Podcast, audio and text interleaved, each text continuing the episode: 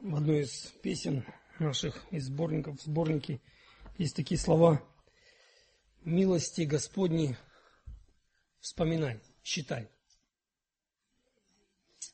Все их до едино в сердце повторяй. Вспомни, как Он дивно, что?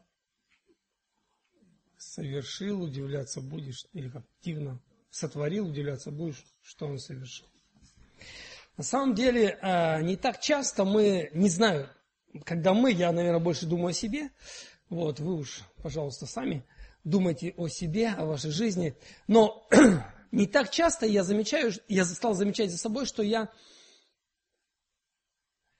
помню эти милости, я, я их не замечаю, я, я принимаю как само собой разумеющиеся. И вот когда приходится или удается мне а, встречаться с людьми или а, попадать в какие-то обстоятельства негативные, ты начинаешь вдруг понимать, сколько ты имеешь. В четверг у меня, а, ну, каждый четверг у нас э, там в Ингуте есть э, занятия для, у нас там есть адаптационный центр для ребят, которые находятся на адаптации, плюс до всей церкви два урока идет. И вот э, к нам вернулся один парень, который прошел вновь реабилитацию. У него было небольшое, там, слава богу, не сильно большое, но тем не менее падение. И вот он сидит, ему 52 года, наверное, старше меня. И, и ревет. Здоровый, лысый такой. И ревет. Я не знаю, что делать. Ну, идет урок, он ревет что-то. После урока говорит, мне надо разговаривать. И вот мы сидим и разговариваем, он рассказывает за свою жизнь из него буквально вот, выли, вот выходит все то, что он переживал. Я не знаю, насколько все. Но то, что он мне рассказывал, у меня буквально волосы шевелились. Мне... Я вам скажу, исповедуюсь. Я вышел оттуда, я не знал, как все это заглушить, чтобы просто в ушах не стоял звон все всего того, что он переживал в жизни. Однажды, когда я проснулся, ему было лет 17, он говорит, ну, отец уже их бросил, и э, в одной комнате спал я, в другой мама, я просыпаюсь, мамы нету, и больше я ее не видел. Мать исчезла. Ну и там, и пошло, и все с этого пошло. Э, через несколько времени в его доме стал притон, и говорит, меня ну так избили, ну били так, что неделю он просто не мог в себя прийти. И, ну и такие потом извращения, ну, в общем, волосы дыбом. И я когда это слушаю, я понимаю, я вообще из другого мира. Я никогда этого не видел. Я никогда этого не переживал. Но я никогда этого не ценил по-настоящему, наверное. Говорю, что в эту субботу мне пришлось быть дома, слава Богу, так э, э, никуда не ездили. И, и вдруг я понял, вот я сижу дома, готовлю проповедь, я понимаю, что, что столько милости. У нас был гость, мы с ним с Польши ночевал. Мы с ним утро классно время провели. Мы много говорили, рассказывали, беседовали, свидетельствовали. Пили кофе, кушали яичницу, потом э, еще какие-то блины. Э, у нас все было. Потом э, семья, все вместе. Вечером в пятницу мы были семьей. А, тоже так а, Бог дал нам возможности общаться все вместе, все четвером. Так не всегда бывает, что и Никита с нами, и Катя, и мы все вместе. Это такое классное время. И вдруг я вот после того, как уже в обед я посижу, думаю, столько я имею. И в то же время внутри, я понимаю, есть какое-то ощущение, что как будто чего-то не хватает. Вот такое недовольство, как бы, знаете. И у меня родилась мысль, я, я понял, что вот чувство довольства – это то, что сегодня не хватает мне. Мне кажется, что то, что сегодня не хватает нам, христианам, быть довольными во времена, когда очень благополучно. В принципе, я сейчас говорю с точки зрения материальной. Мои родители, которым под 90 лет, они говорят, так как мы сейчас живем, мы никогда не жили. Мы так никогда не жили. С точки зрения вообще свободы, а, несмотря на какие-то, может быть, там политические движения вокруг всего, что у нас происходит, но мы реально живем в хорошее время. И при всем этом я смотрю в свое сердце, и я слушаю людей окружающих, и я понимаю, так много недовольство. И так мало радости. И я думаю, а если придут другие времена, что с нами будет? Реально, что с нами будет, когда придут реально другие времена? Когда, может быть, не будет рядом детей? Не дай Бог, у нас не будет еды. А может быть, у нас отнимутся ноги. Что будет со мной? Вы думали об этом? Если сейчас, когда все достаточно хорошо, и мне хотелось бы поговорить о довольстве. 1 Тимофея 6,6, всем стих известный, великое приобретение быть благочестивым и довольным. В подстрочнике греческом, я не владею греческим, но могу иногда открыть компьютер и как бы попользоваться этим инструментом. Там написано, есть же доход великий. И уже здесь начинаешь думать, о каком доходе мы больше всего заботимся? Апостол Павел говорит, что есть доход великий или великий доход, великое приобретение в том, чтобы научиться быть благочестивым и довольным. О благочестии хорошо говорит Иаков. Что значит быть благочестивым?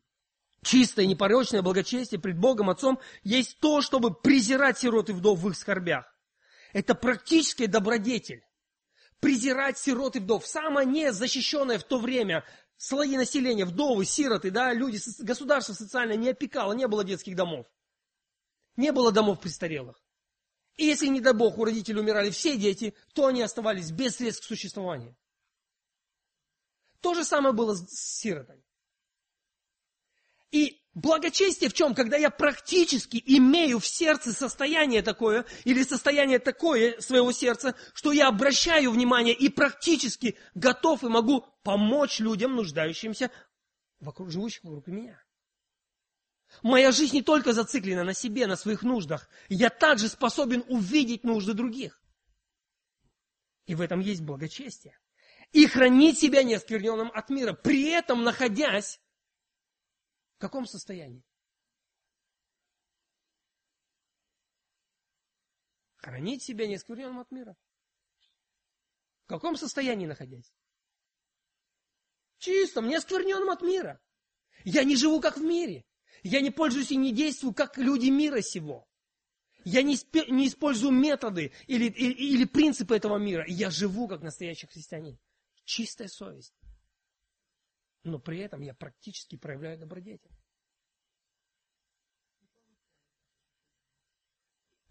Слава Богу. Об этом тоже Павел говорит. Что если получаешь, Петр говорит об этом хорошо, если получаешь, когда делаешь добро, то блажен и радуйся. Значит, Библия сбывается здесь. Так вот, приобретение. Смотрите, насколько, я думаю, насколько мы заинтересованы приобрести вот такой характер. Оставаться чистым и добродетельным. И чтобы нам понять о довольстве, давайте посмотрим контекст вот этого, э, вот этого э, стиха, да? Что выше написано, где он вставлен. Смотрите, это, это апостол Павел обращается из тюрьмы, из Рима, пишет Тимофею, своему ученику, который находится в Эфесе. И он, Тимофей, поставлен для того, чтобы учить или э, ну, скажем, выполнять роль служителя в этой церкви. И вот он начинает наставление. Апостол Павел учит Тимофея, чтобы он учил свою церковь. Кому он обращается через Тимофея? Рабы под игом находящимся должны почитать Господ своих достойными всякой чести, дабы не было хулы на имя Божие и учения. Те, которые имеют господами верных, не должны обращаться с ними небрежно, потому что они братья но тем более должны служить им, что они верные и возлюбленные и благодетельствуют им. Учись ему и увещевай. Кто учит иному и не следует здравым словам Господа нашего Иисуса Христа и учению о благочестии, тот горд, ничего не знает, заражен страстью к состязанию и словопрением, от которых происходит зависть, распри, злоречие, лукавые подозрения, пустые споры между людьми поврежденного ума, чуждыми истины, который думает, что благочестие служит для прибытка. Удаляйся от такого. Великое приобретение быть благочестивым и довольным. Ибо мы ничего не принесли в мир, явно, что ничего и не можем вынести из него. Имея пропитание и одежду, будем довольны тем. А теперь секунду задумайтесь. Кому обращается апостол Павел через Тимофея? Кому? Ну, в первую очередь там, в тексте. К церкви. А кто в этой церкви? Верующие. А какие они верующие по своему социальному положению? Кто они? Рабы под игом находящиеся.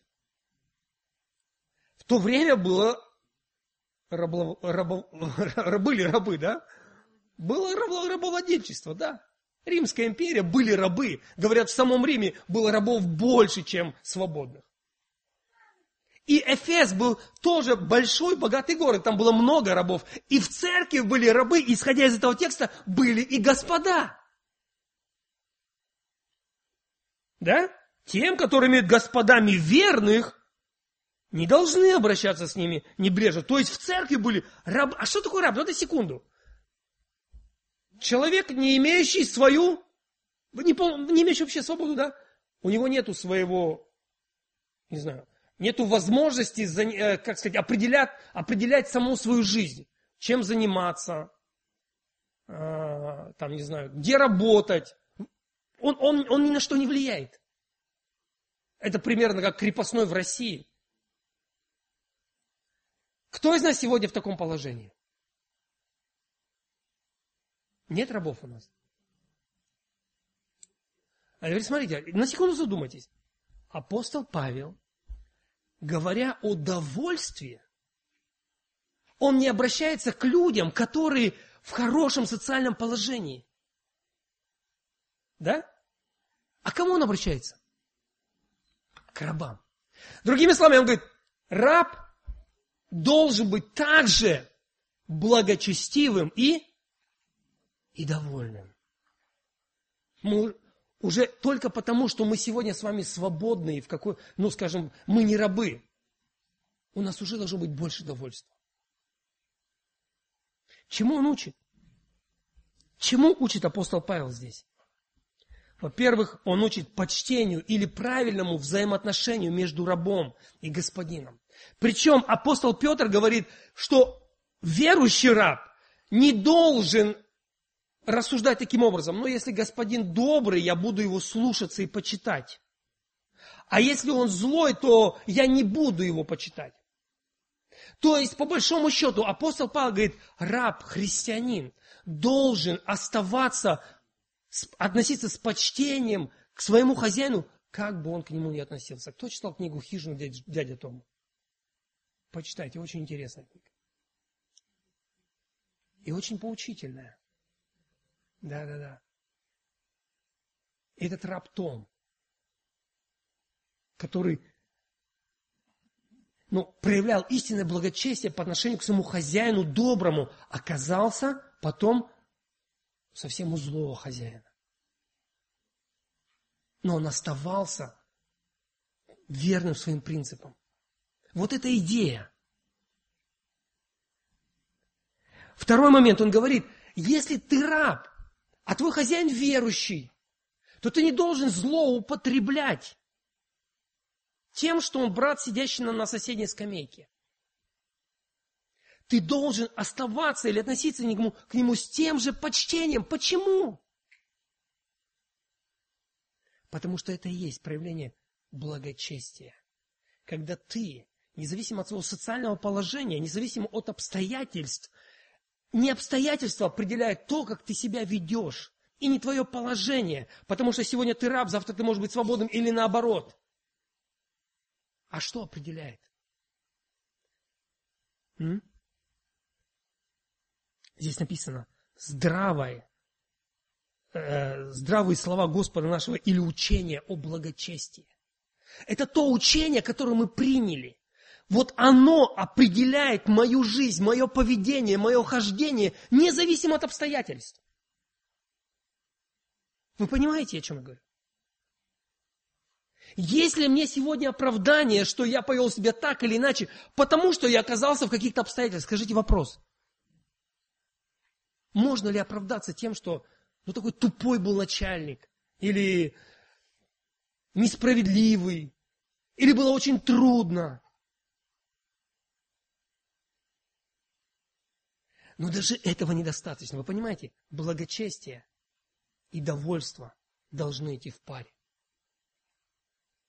Он говорит, очень важно приобрести эти два качества вместе. Благочестие, независимо от того, раб ты или свободный, в трудных ты обстоятельствах или в добрых, в радостных.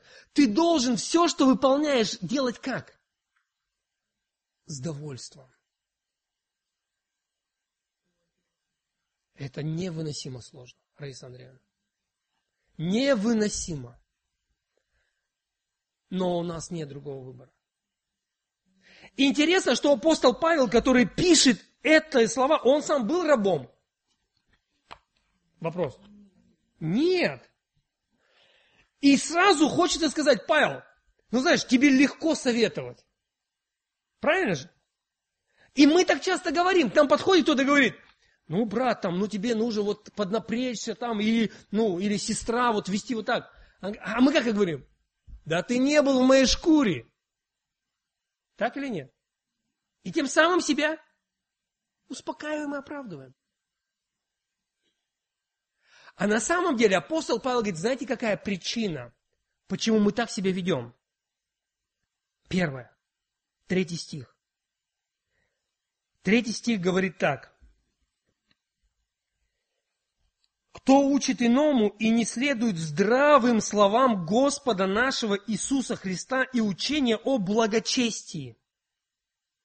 Отказ принимать или следовать здравому учению Господа. Другими словами, я сижу в церкви, я слушаю проповедь, я улыбаюсь, машу головой, ой, как хорошо брат говорит. Но внутри, знаете, как ребенок говорит, вот была такая история, я где-то слышал, да, э, сидит мама с, там, или папа с сыном, и он говорит, сиди, а тот встает, сиди, тот встает, сиди, тот сидит, он говорит, вот знаешь, папа, я-то сижу, но, но на самом деле я стою, в душе я стою. И мы слушаем проповедь, и мы говорим, ну да, хорошо, говорит, умно говорит, может быть, или правильно говорит, не знаю, что мы думаем. Но он не знает моей жизни, он не знает моих обстоятельств.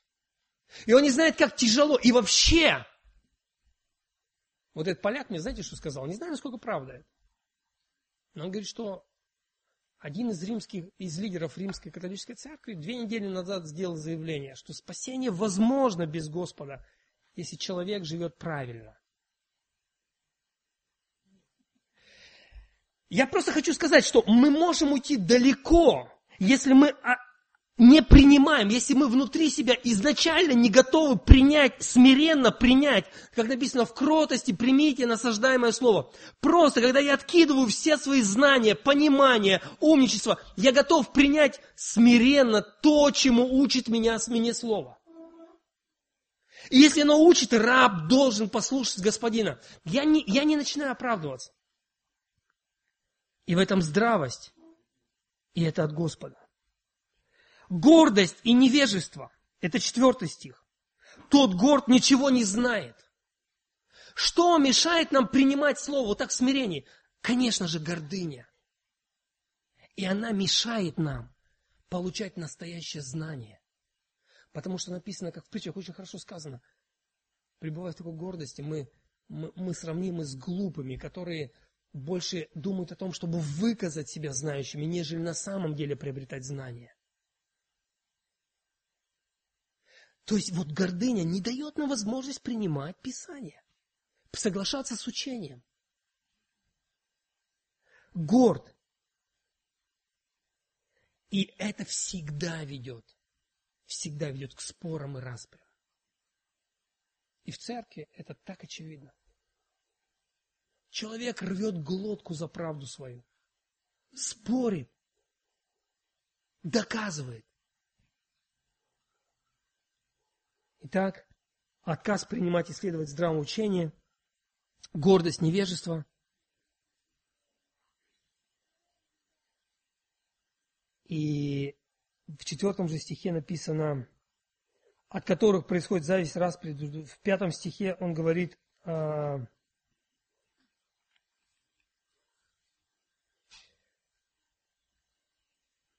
пустые споры между людьми поврежденного ума, чуждыми истины. Когда человек, верующий человек, отрекается принимать слово истины, да, когда он остается тверд в своей гордыне, в невежестве, я не думаю, что Павел говорит, что он становится шизофреником или каким-то там психически больным. Нет. Его разум остается на том же уровне. Он остается с мирским разумом, с мирским восприятием. И Павел говорит, это сравнимо с поврежденным разумом, потому что его разум не способен принимать истину или правду. И этот человек, он всегда, который думает, что благочестие служит для прибытка, это постоянный крен в сторону материального, э, ощутимого, видимого удовлетворения и так далее. Это мешает нам. Так вот, апостол Павел, не будучи рабом, почему же он все-таки имеет такое дерзновение говорить об этом и учить этому? Послание к филиппийцам 4 глава, с 10 стиха, он говорит такие слова. «Я весьма возрадовался в Господе, что вы уже вновь начали заботиться о мне. А вы и прежде заботились, но вам не благоприятствовали обстоятельства. Говорю это не потому, что нуждаюсь, ибо я научился быть довольным тем, что у меня есть». Почему этот человек имел такое дерзновение, смелости, право учить рабов, не будучи сам рабом, не будучи сам, может, в таких тяжелых обстоятельствах. Почему он мог учить, что рабы должны быть послушны и довольны?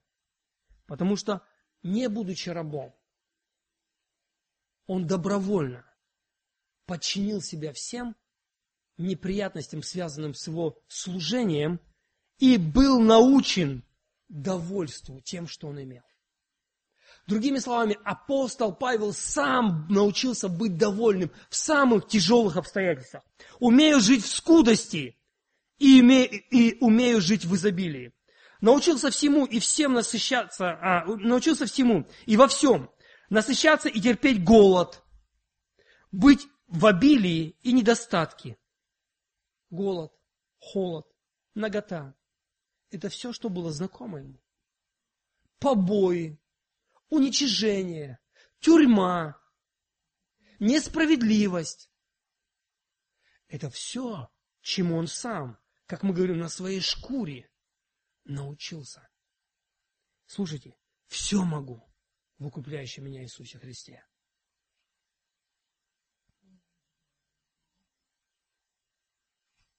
Дальше. Я получил все, я избыточествую, я доволен. Я доволен. Понимаете? Он пишет из тюрьмы. Я доволен.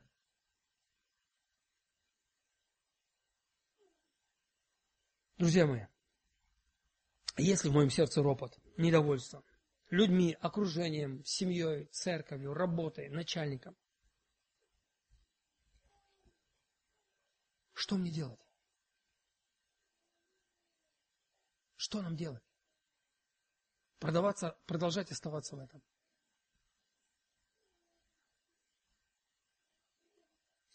Первое. Мы должны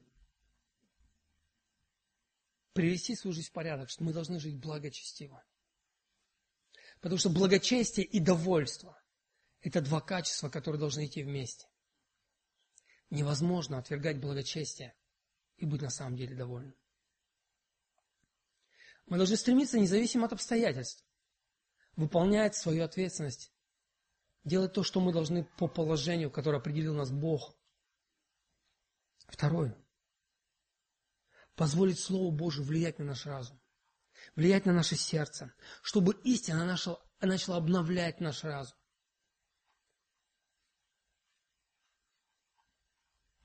Мы должны стремиться освобождаться от гордыни и любить на самом деле знания, получать знания, изучать, для того, чтобы возрастать, для того, чтобы изменяться. Пусть Бог благословит нас, чтобы благочестие и довольство – это два качества, которые были бы, может быть, характерными чертами нашей жизни или нашей личности. Благочестие и довольство, радость и мир. Аминь. Будем молиться.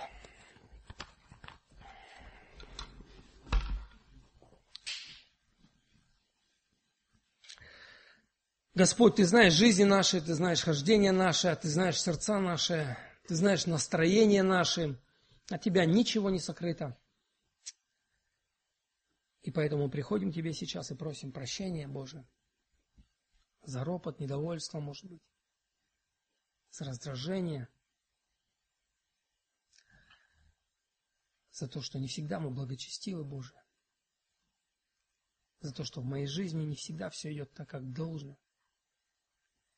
Господи, прости, благослови, благослови мудростью, благослови любовью к истине, благослови, Господь, очищением сердца, освобождением от гордыни.